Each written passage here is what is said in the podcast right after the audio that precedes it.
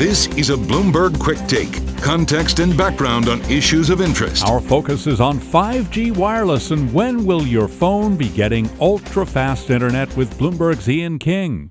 The situation. 5G is a couple of things at its essence. The first thing is that it's just like 4G, just like 3G was, it's faster data to your mobile phone.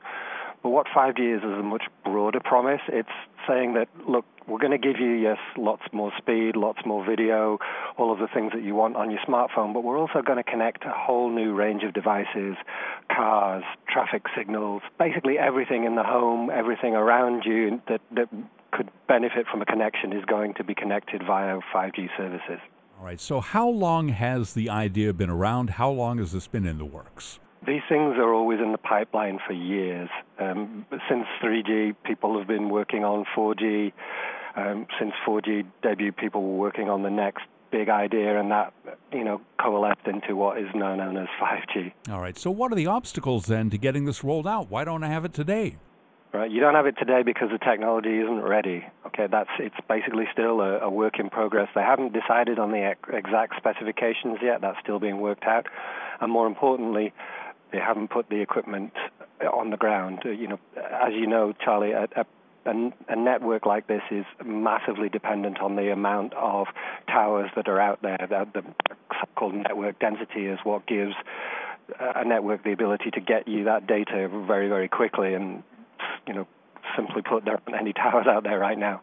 The background. Well, there's been a lot of announcements. There's been a lot of tests. Um, and frankly, uh, as we learned from 3G and 4G, announcements and tests are cheap. Putting base stations on the ground, having handsets out there that work with those base stations is expensive. And we've got a group of companies that are talking about uh, actually having something of a service out there this year. But already you're seeing AT&T saying that Verizon's not telling the truth about their 5G service, and, and, this is what happened last time. Lots of announcements, lots of advertising, not a lot of action, um, then followed usually about six months later by a whole lot of action, which is based upon a lot of spending. All right. So, in your work for Bloomberg covering technology, have you made a call on a 5G network? How noticeable is the improvement, or is this ultimately not about the phone call itself, but about data and data speeds? Yeah, I mean, this this really shouldn't be affecting anybody's phone service in terms of them talking to to mum. This is all about data. They should be getting much more. Um, bandwidth, much faster downloads. And more importantly, though, they should be getting something called a lower latency. That's the time it takes from you pressing a button, requesting something, to the network waking up, acknowledging your request, and responding to it. And that's really important if you're going to put new services in place, such as remote uh, operations, medical operations via a, a, network. You obviously you can't have a, a, delay when you're telling a robot to stitch somebody up or remove an appendix or something like that. That's the kind of promise we're talking about. The argument we're in this hype cycle, right? It's all it, it's it's the buzzword of the moment.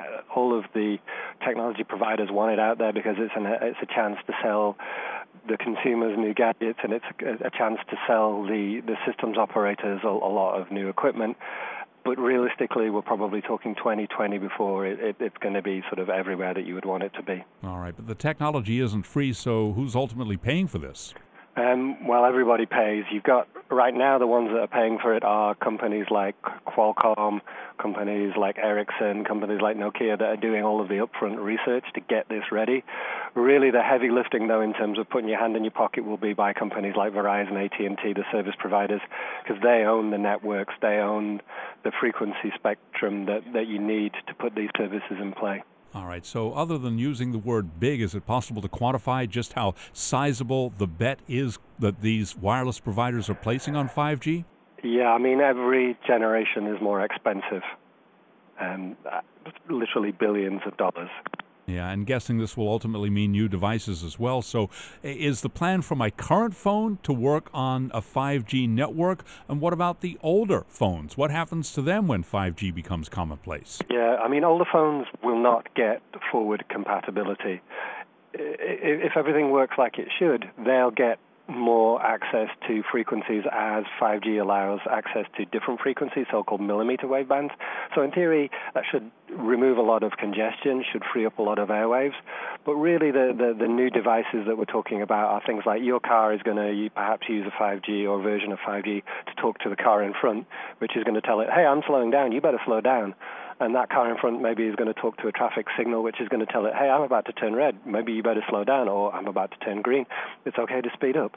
That's the kind of service, the, the kind of low latency service that, that 5G is promising. For more on 5G or other quick takes, go to Bloomberg.com, or for terminal customers, go to NI Quick. I'm Charlie Pellett, Bloomberg Radio.